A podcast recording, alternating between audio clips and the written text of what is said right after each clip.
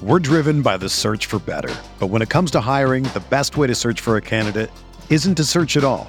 Don't search, match with Indeed. Indeed is your matching and hiring platform with over 350 million global monthly visitors, according to Indeed data, and a matching engine that helps you find quality candidates fast. Ditch the busy work. Use Indeed for scheduling, screening, and messaging so you can connect with candidates faster. Leveraging over 140 million qualifications and preferences every day, Indeed's matching engine is constantly learning from your preferences. So the more you use Indeed, the better it gets. Join more than 3.5 million businesses worldwide that use Indeed to hire great talent fast. And listeners of this show will get a $75 sponsored job credit to get your jobs more visibility at Indeed.com/Blue Wire. Just go to Indeed.com/Blue Wire right now and support our show by saying that you heard about Indeed on this podcast. That's Indeed.com/Blue Wire. Terms and conditions apply. Need to hire? You need Indeed. This podcast episode is brought to you by Coors Light. These days, everything is go, go, go. It's nonstop hustle all the time. Work, friends, family expect you to be on 24/7. Well, sometimes you just need to reach for a Coors Light because it's made to chill. Coors Light is cold lagered, cold filtered, and cold packaged. It's as crisp and refreshing as the Colorado Rockies. It is literally made to chill. Coors Light is the one I choose when I need to unwind. So when you want to hit reset, reach for the beer that's made to chill. Get Coors Light in the new look delivered straight to your door with Drizzly or Instacart. Celebrate responsibly. Coors Brewing Company, Golden, Colorado.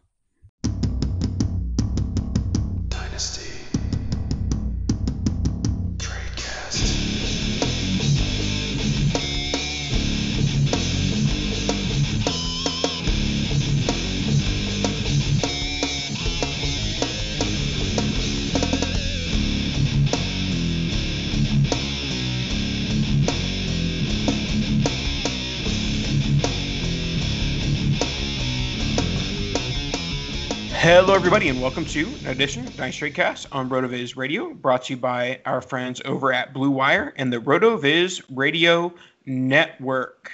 Another week of free agency is in the books. We got some more news to cover, free agency and otherwise.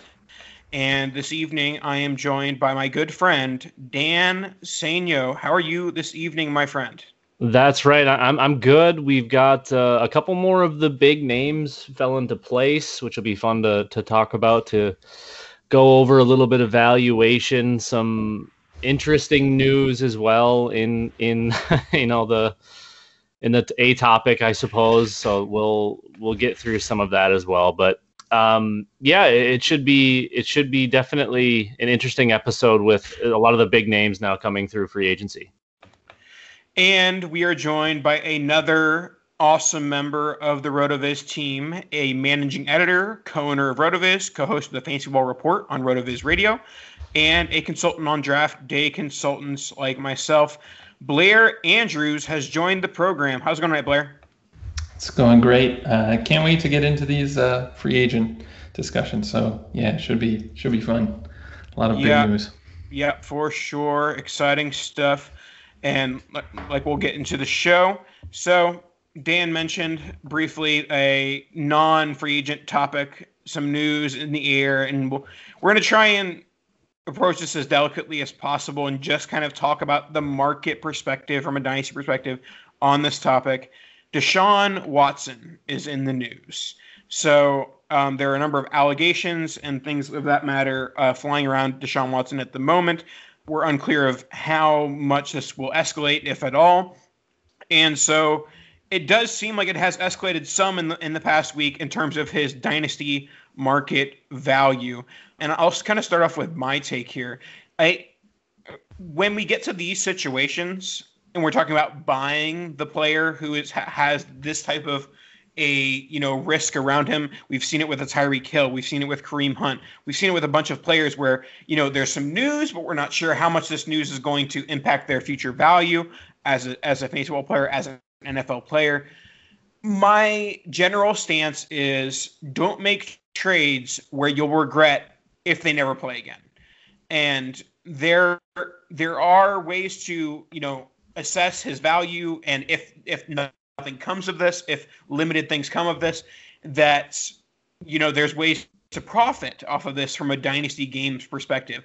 So my general view is that don't pay a price that you'll regret when it becomes a zero, but also that doesn't mean you can't pay more than zero. Like, you can pay more than zero and say, well, that was worth the home run swing. If it turns into zero, it's not the end of the world. Like, don't trade things that you will regret trading if it goes to zero.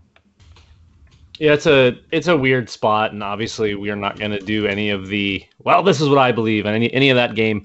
So, like Nathan, you said, I mean, if you can find that medium ground where you're not giving up the world to get something that could potentially become a league winner, that's a spot you want to put yourself in. I would probably find myself in the category of finding it very tough to buy, because most owners right now, because of how the news is, and we really don't know much, most people probably aren't panic selling yet.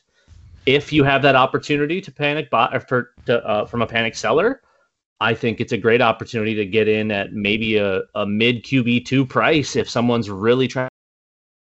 And that's not going to make or break your dynasty team. Paying for Deshaun Watson's value at its peak, yeah, that could make or break your team, especially for a year, maybe two. So if you can get in at a serious discount for someone that is just, you know what, I'm not putting up with this, I'm sick of the news, I don't want to deal with it, you know, totally understandable. It's not fun having potential headaches on the roster. Whether it swings one way or the other, we don't know yet. Sometimes it's worth to make those moves. It can be crushing for a team, but it's hard to say what's what right now. Yeah, and I mean, I think kind of going along with what both of you said, it seems like this is not a situation where you want to necessarily be panic selling or panic buying, right? You kind of maybe are going to be better positioned if you kind of remain patient here and see where his value does end up. You know, I was just looking at FFPC ADP in our app, which not for Dynasty, for Best Ball, which obviously is different, but probably moves a little quicker. But he's already dropped almost 20 spots, it looks like, in that. So there probably is going to be some value in Dynasty if you're patient or if you're willing to grab it. Yeah. I, as a Dynasty player and as a Facebook player in general, I'm always so uncomfortable with these scenarios, because someone is either going to incredibly benefit from a discount, or someone is going to sink their team if they invested at a high, you know, price point. If you invest like in a redraft or a redraft best ball at like a 9th, 10th round price tag, that's not going to sink a best ball team. But investing, you know, 2nd, 3rd round type asset in Deshaun Watson in a dynasty startup, that might sink your dynasty team, or, you know, hamper your dynasty team in the short term. It's almost one of those positions that makes me want to, which is, there's no way you could actually do it, because it's so different. It's so circumstantial that a player in the news at this capacity, it's like a lock. We're driven by the search for better, but when it comes to hiring, the best way to search for a candidate isn't to search at all. Don't search, match with Indeed. Indeed is your matching and hiring platform with over 350 million global monthly visitors, according to Indeed data, and a matching engine that helps you find quality candidates fast. Ditch the busy work. Use Indeed for scheduling, screening, and messaging so you can connect with candidates faster. Leveraging over 140 million qualifications and preferences every day, Indeed's matching engine is constantly learning from your preferences, so the more you use Indeed, the better it gets. Join more than 3.5 million businesses worldwide that use Indeed to hire great talent fast. And listeners of this show will get a $75 sponsored job credit to get your jobs more visibility at Indeed.com/Blue Wire. Just go to Indeed.com/Blue Wire right now and support our show by saying that you heard about Indeed on this podcast. That's Indeed.com/Blue Wire. Terms and conditions apply. Need to hire? You need Indeed. That player. Don't allow a roster move, you know, because you can ruin a team. You could potentially ruin the league by huge value swings in crazy moves like that. But also by locking said player in, you're restricting that owner's potential to gain from what could be a huge loss. So it's such a weird spot. I hate that we even have to go through this crap, but I guess it's the nature of the beast. You know, it happens, but hopefully everything ends up just the way it needs to be. But it's at this point, it's just kind of a sucky situation. Look, no one's perfect. Even the best baseball players strike out with the bases loaded. The best golfers sometimes three-putt with the tournament on the line.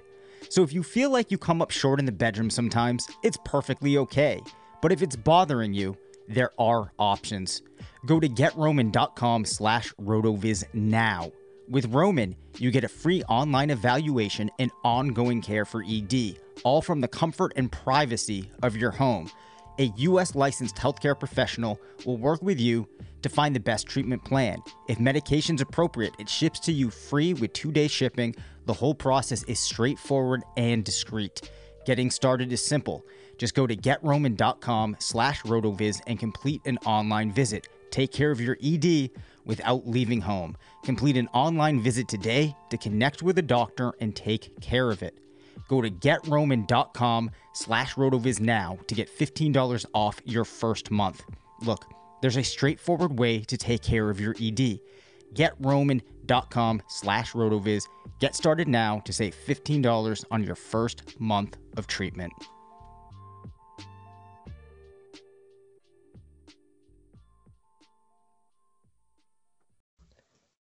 All right, let's move on to the free agency news that we missed after we recorded on Tuesday night. We have Kenny Golladay signing with the New York Giants. He seems like the one guy who was like, I'm going to get my payday. I'm going to get my payday today and for the long term. A lot of the other guys signed 1-year deals. Kenny Golladay got a 4-year deal at an average of $18 million a year. And so now he's going to this offense. And we talked about this. I feel like we've been talking about it for several years, like how good the weapons around the quarterback position in New York is. And this is another good example of adding some more talent to the wide receiver position. But what does that mean for Daniel Jones, Blair?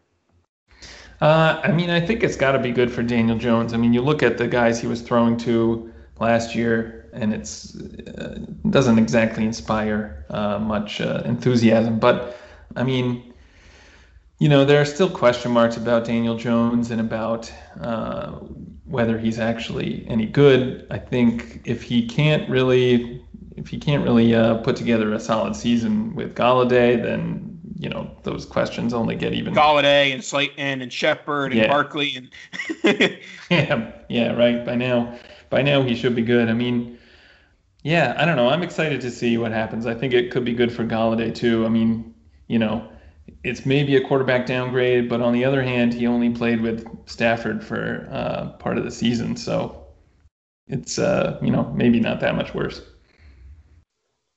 It's a weird one for me. I mean, it's obviously, in my opinion, a quarterback downgrade. We saw what Golladay did in 2018 and 2019 as the target leader in Detroit, and not even on 120 targets. He had fewer than that both years, still put up over 1,000 yards. And 2019, he had the nice touchdown production, getting in the double digits. I think, yes, it probably helps Daniel Jones, at least in the short term.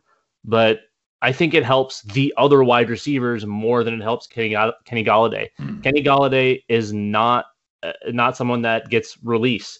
He does not get separation. He is a 50-50 ball catcher. That's his game. He's great at it. But when you pair that with a quarterback that isn't good at throwing in tight windows or throwing with timing, I don't see how Kenny Golladay wins there. I think it really helps Sterling Shepard because this should allow him to move into the slot exclusively. I think it really helps Saquon Barkley. And I think there's even a chance that it helps Darius Slayton, who can separate, who can get down the field. And I think Daniel Jones is fine going down the field. We know Kenny Golladay can get down the field. But can he gain that separation to be able to have a comfortable window from that quarterback? Now, it's possible they just say, you know what, throw it. Just throw it to him. He'll go get it. That takes a lot of trust, especially in a new relationship going from, you know, from Detroit into New York for Kenny Golladay. And obviously Daniel Jones has to learn that really quickly here. So it's an interesting one. I think it helps everyone else but Kenny Golladay. That doesn't mean that I don't like him. I still do think Kenny Golladay is very, very good at what he does. I just, the fit with the quarterback, it seems a little bit of a stretch to me. He got paid. He's going to get targets. I don't know. There's going to be some competition as well, because you even still have Evan Engram there too. So targets could be relatively thin in an offense that's unfortunately probably still not going to be amazing because of Daniel Jones. One positive for Golladay here is that it seems like no one on the panel here, including myself, is a believer in Daniel Jones long term. And the Giants are basically saying, here, Daniel Jones, here's everything we can possibly give you. Succeed with it. If he doesn't succeed with it, he's gone. And so Kenny Golladay signed a 4-year contract. So the odds that Daniel Jones is his quarterback for a majority of that contract are slim to none.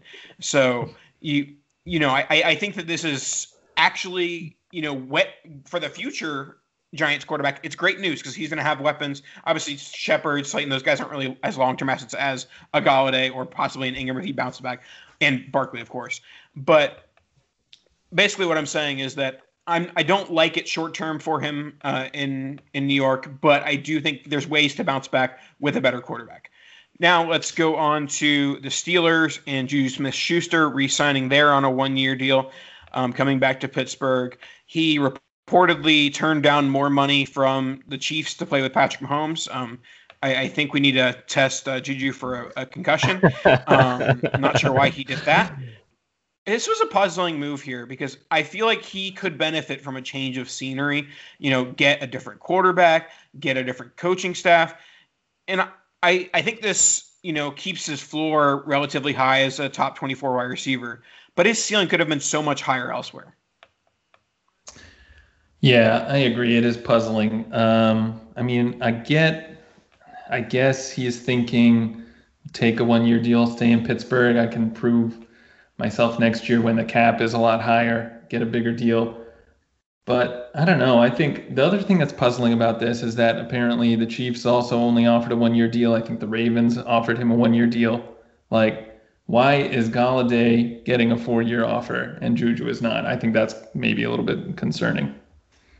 I think some of these guys, maybe even when the talks begin, are just saying, hey, because of the down cap this year and we know it's growing next year, we're doing 1-year stuff. Whereas someone like Golladay, who wanted 18, got 16, which is probably still high for Kenny Golladay. That works. That fits into his window of what he wants to make. And maybe he sees something in Daniel Jones or, there's the connections there in New York for him. So maybe he felt more comfortable there. I think Juju takes the discount on a 1-year in Pittsburgh because, and it's something, it is what it is. Maybe he doesn't like change. Maybe he feels this group with Ben one more time can do something. And I can't blame him. That offense has a chance to be really, really good again. And the defense, we know what the defense is. So I don't hate it.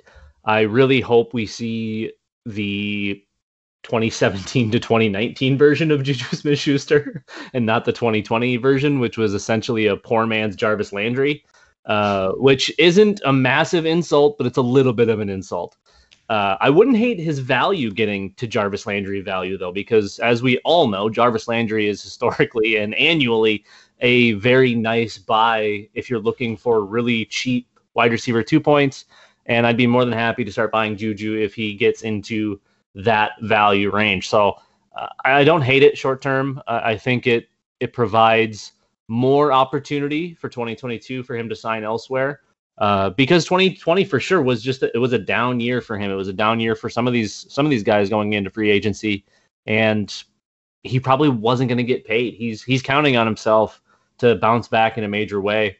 And I think of all of these guys on this list that maybe didn't break out or didn't have a big season to finish up, he's the guy that has the best opportunity to really prove it and bet on himself and actually win. Yeah, and I think that the difference between Golladay and Juju, as far as the 1-year versus the 4-year, I think if Golladay didn't find the Giants, he'd be signing a 1-year deal somewhere too. I agree. I think that he just found the one team willing to give him 2022 money in 2021. I don't think that deals coming from anybody else. But sticking with Juju, it's good news for Ben. A little bit of a damper on the value of Chase Claypool and to some extent Diontae Johnson. But it is a one-year thing. I don't see Juju there long-term without something else happening, like a Diontae Johnson trade or something like that.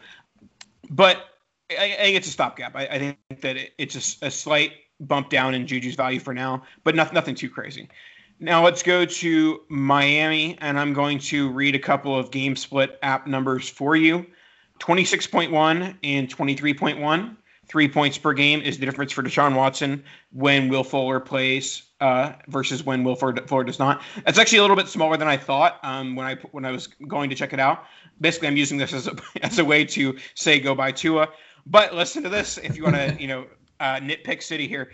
When Will Fuller has 100 receiving yards, Deshaun Watson averaging 31 points per game.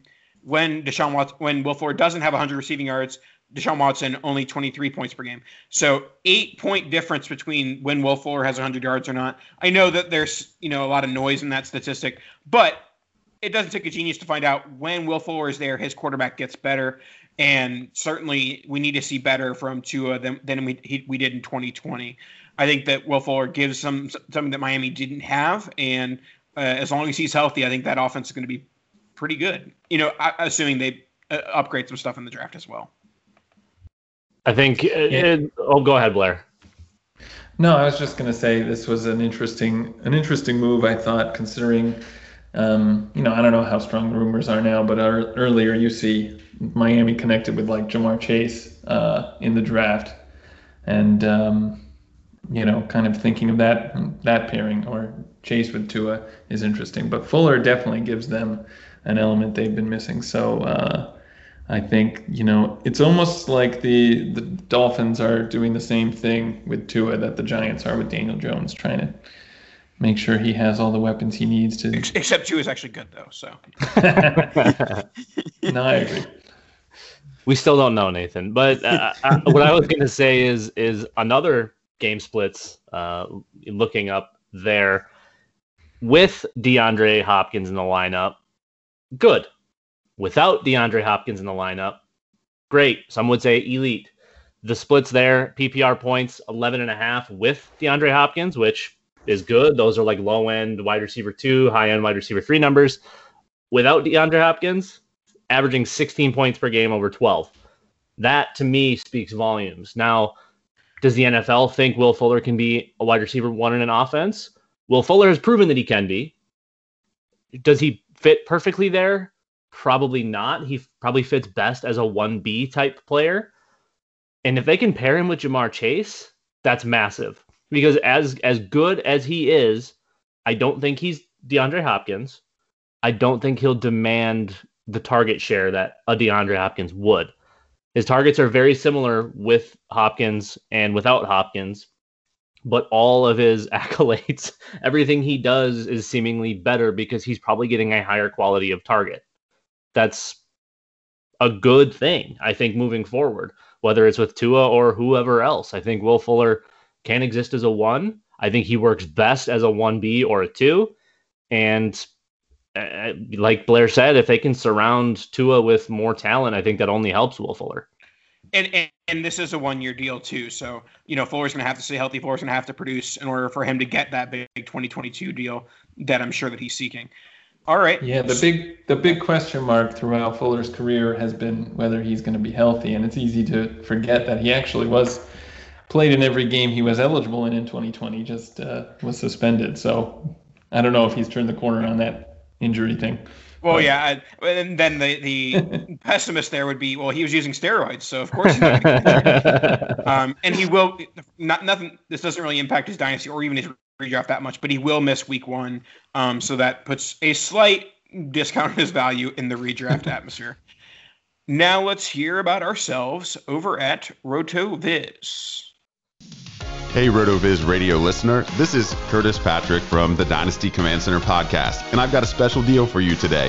Go to rotoviz.com, click the subscribe button, put the 12-month subscription in your cart, and use promo code RVRadio2021. That's RVRadio2021, and you're going to save 10%. Taking advantage of this deal, getting your hands on what's included in the package is the best way to enhance your performance this year. So go to rotoviz.com and subscribe now. That's right. Make sure to get your RotoViz subscription with promo code RVRadio2021. And now we're going to fly to the Pacific Northwest with the Seattle Seahawks. We have two signings, a re-signing and a signing. We have Chris Carson signing to be the lead man in that backfield. Not that much of a surprise. Honestly, a good thing for his value. And then Gerald Everett, a guy who I was always kind of meh on. I'm starting to like this spot for him in Seattle. So, Dan, which of these was most exciting for you? Oh, Gerald Everett for sure. I was always a Gerald Everett fan when he was coming out. Wasn't a huge fan of the whole Tyler Higbee bit because I do believe Gerald Everett is a more dynamic player. I think he brings a lot more to the table as a pass catcher, just as someone on the field in general. We never really got to see full usage Gerald Everett. 2019 and 2020, he had over 60 targets, but only turned that into 78 catches for just a little bit over 800 yards and only a few touchdowns. So we haven't really seen an offense be able to lean on him. And with the Seahawks, historically, tight end is an important position for them. And with DK Metcalf, Tyler Lockett, now Chris Carson returning, I think Gerald Everett fits in really nicely there. I would expect them to probably add a wide receiver 3 of some sort, unless they believe one of the guys currently on the roster can fill that role nicely. I think what we saw early in the year from Seattle was a little bit more of a sign of things to come, because towards the tail end of the year, it just completely fell off and stopped working. They didn't look like the same offense. It looked like they were just trying to force random things that maybe they didn't see in the first half of the season. But early on, Seattle last year was a force to be reckoned with. They looked almost unstoppable. I would like to see them get back to doing that through the air, using weapons like Gerald Everett and their obvious top tandem in DK Metcalf and Tyler Lockett. So very, very excited for Gerald Everett. But the Chris Carson thing, I mean, that's huge. It's a really nice, pretty cheap running back that you're more than likely going to get, I would say at the very least, mid RB2 production from, assuming health. That offense, even with pass volume, is a lot for running backs that they always produce here. It's just death taxes and Seahawks running backs producing. It just seems to be what it is. Yeah, I agree with all that. I'm definitely more excited about the Everett signing. He's someone I have liked quite a bit since he came into the league, and he's shown some explosiveness in a few games. Like I think his second game, he had like almost 100 yards, and he's done that a few times, had these explosive games just kind of out of nowhere.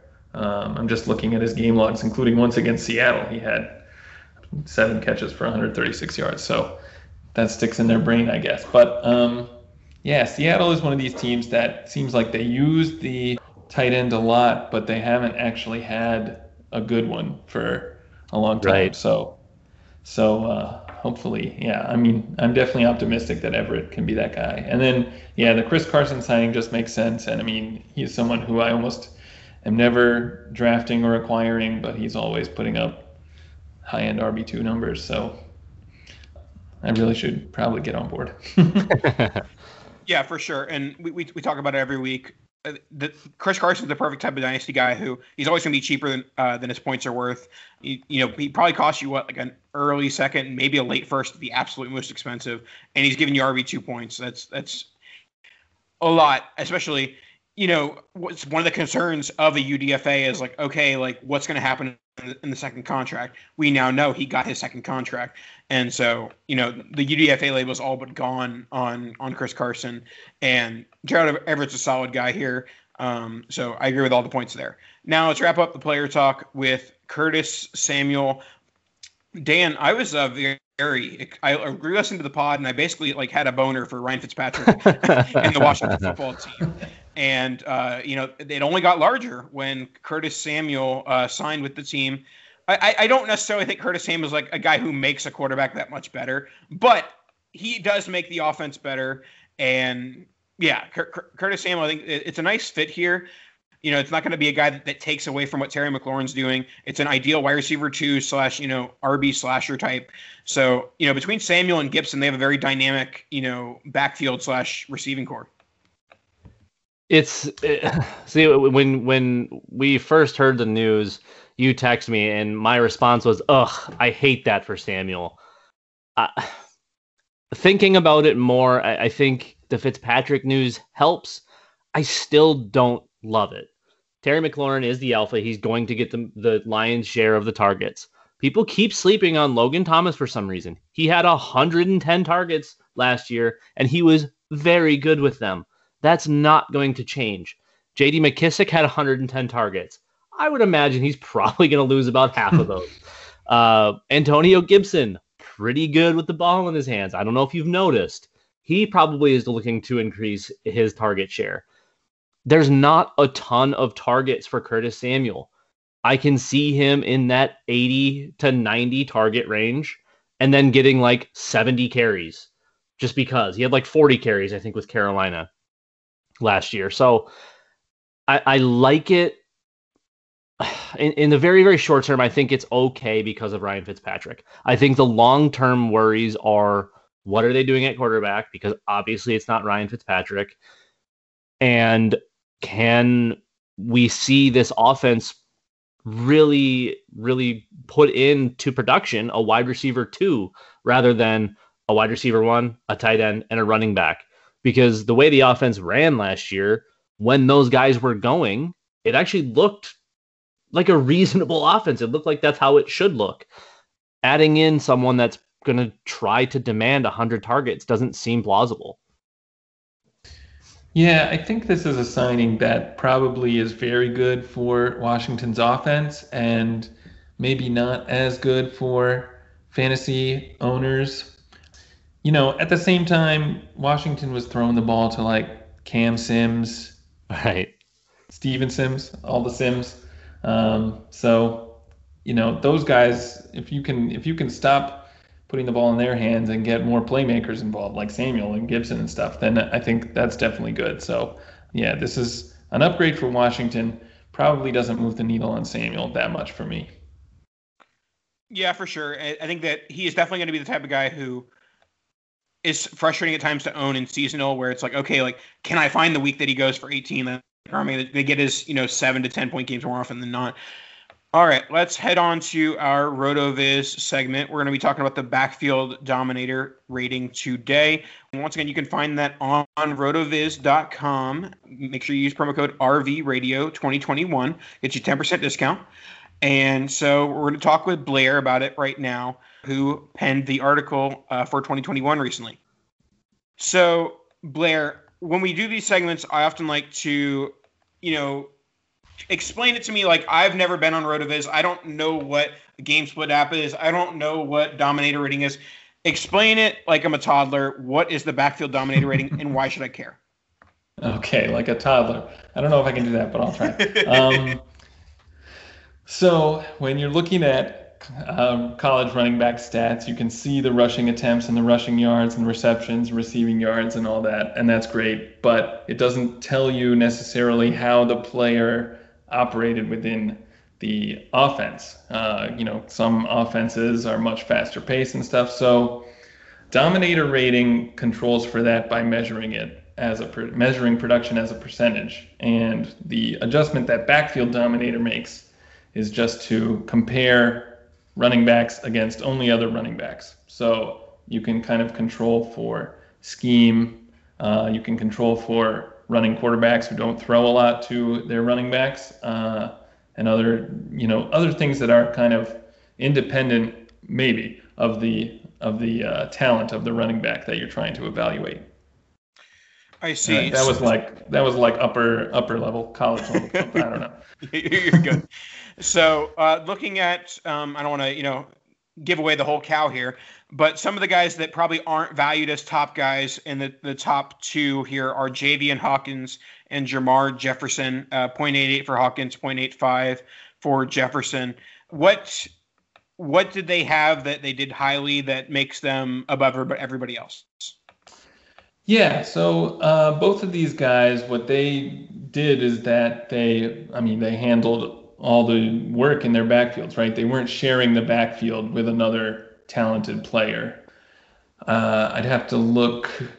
So, yeah, in Jefferson's case, he didn't have a lot of receiving yards, but kind of the point of the backfield dominator is nobody in that offense had a lot of, or no running back in that offense had a lot of receiving yards. So we don't necessarily want to hold that against him. And then Hawkins had a little bit more, but it's the same sort of case where you can look at his raw production and some of it is not necessarily impressive. 127 receiving yards he had, 822 rushing yards. So, in a short season, that's probably okay. But looking at it in the context of what other running backs in his offense did makes it look even better. And I do think that you're going to see similar results in the backfield dominator that you see in wide receiver dominator rating, where it's often going to undervalue the guys at the big schools, the Clemsons, the Alabamas, the LSUs, and then it's going to overvalue guys who are at smaller schools. Now, Louisville and Oregon State are both Power 5 conferences, so if you can have a top dominator rating in those conferences, it's probably a good thing. Same thing with the wide receiver position, where it gets a little hairier when you're getting outside the Power 5, like a Buffalo with Jared Patterson. Yeah. But basically what I'm saying here is another way you can also look at this, and we do it with wide receivers, is like when you have like an Amari Cooper, who had a ridiculous dominator rating at Alabama, that's incredibly impressive. You have Najee Harris, who has a ridiculous dominator rating at Alabama. So you can use this to find top flight prospects at top schools and say, even though they were at such a great school, they still dominated the work. That's right. Najee Harris actually has, this year he has the highest backfield dominator rating of any Alabama back in our database, which goes back to about 2009, 10, something like that. I can't remember exactly, but, he has the highest, and also his 2019 backfield dominator is the second highest. So he's pretty impressive in this metric, and is doing something that not a lot of other Alabama backs have done before. So he's very interesting. And just to get a little bit of a retrospect here, some of the top guys in your 2020 article, Eno Benjamin, who was a pre-draft favorite who ended up sliding. One of the negatives here is that the backfield dominator, you can dominate a college backfield, and then if you don't get the draft capital, you're not going to dominate any sort of any NFL backfield. So ideally, you're using the backfield dominator to show this guy can carry this amount of load, or this guy is forcing himself into a lineup, and then pair that with draft capital, and that can equal a guy who can get a nice workload. Like Cam Akers, you saw he had one of the higher backfield dominatorings last year, and towards the end of the year, he was showing he can dominate an NFL backfield. For sure. Yeah. It definitely helps when these top backs have a high dominator rating. Someone like Saquon Barkley is near the top of the list. But, I've also found it to be really interesting in that it can sometimes pick out these later drafted guys from small schools who you wouldn't think necessarily are going to have an NFL career, really. Like Philip Lindsay was the top backfield dominator in whatever year he came out. Was it 2018? I can't remember. And before that, Aaron Jones was one of the top guys. So like these guys who are coming from smaller schools, who maybe don't have prototypical NFL size, who are drafted later, they don't pan out that often, but this metric has sometimes proved useful in finding them. So. All right. So is there anything else with this dominator rating, backfield dominator rating, that you think is important for dynasty players to be looking at? Do you think that it's looking at the rushing yards from the team, or is it just the number in general? Like, what's something that you should say, okay, when you look at this part of the metric, that's really what you want to be looking at? Yeah, I think the thing that I like to use it for the most is really to look at the guys who didn't have a lot of catches, didn't have a lot of receiving yards. And, this metric kind of helps you understand why that might be the case. If they have a low backfield dominator rating, then it means they were sharing the field with someone who was probably better at catching passes than they were. But if they have a high one, then maybe that's maybe their raw stats aren't necessarily giving you the full picture. So that's what I like to look at is how does their receiving production look in the context of the backfield dominator. Okay, and we'll wrap up backfield dominator with, is there one guy when you pulled up his dominator rating and it kind of worried you, like, oh, this guy might not be as good as everyone thinks, this guy might not be good as you think? Is there a guy you're maybe fading after looking at his dominator rating statistics? I know that you talk about in the article that there are like errors within the dominator rating where like there's no metric where it is not going to have misses, but in this metric, is there something that like, oh, this guy could be a bust because his number is low or because his number's not as high as it should be? Yeah.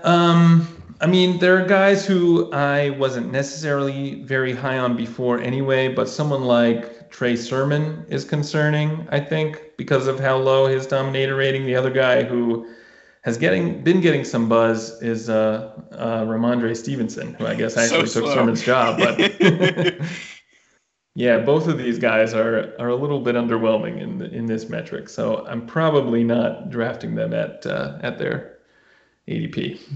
Alrighty, that should wrap up the backfield dominator, and make sure to check that out on rotoviz.com. Get yourself that subscription, as we always talk about. And appreciate you coming on, Blair. It was a lot of fun, and we always appreciate having you on. Thanks. Anytime. Oh, and make sure to follow Blair at Am I the Real Blair. And, yep, that should do it for this week. We'll talk to you guys next week. Kadosh.